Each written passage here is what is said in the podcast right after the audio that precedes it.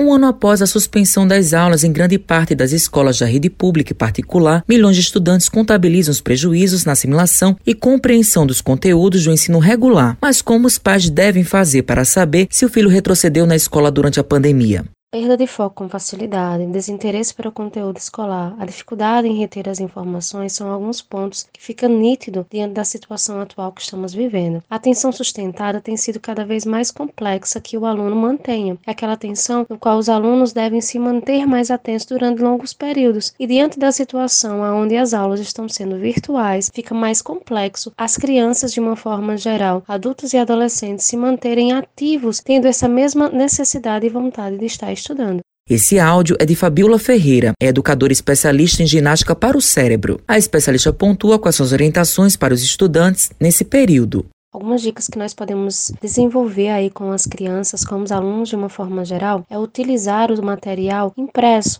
seus livros, pegar a caneta, pegar o lápis, estar com esse material tendo acesso para esse desenvolvimento acontecer de uma forma mais concreta, além de poder utilizar neurópicas, que são atividades diferentes, fazer com que esse processo e ambiente seja modificado onde esteja acontecendo suas aulas e trazer também uma novidade e variedade crescente para o nosso cérebro. Adriano Alves é professor, pai de João Gabriel de 8 anos, Samuel Carvalho de 7 e Miguel Carvalho de 3. Ele conta como vem lidando com a educação dos filhos filhos em casa. O período de pandemia trouxe realmente desafios que ninguém tinha receita pronta de como superar. Então, assim, a gente foi se adaptando com o passar do tempo mas nossa prioridade realmente foram nossos filhos. Procuramos sempre estar ao lado deles nas aulas remotas, incentivando, né, procurando preencher também os horários com outras atividades, como também musicalização, e matriculamos eles numa escola de estimulação cognitiva. Por fim, eu também gostaria de destacar que a gente priorizou sempre 15 minutos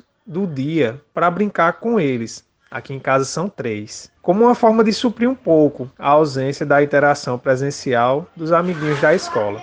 Matheus Silomar para a Rádio Tabajaro, emissora da PC, empresa praibana de comunicação.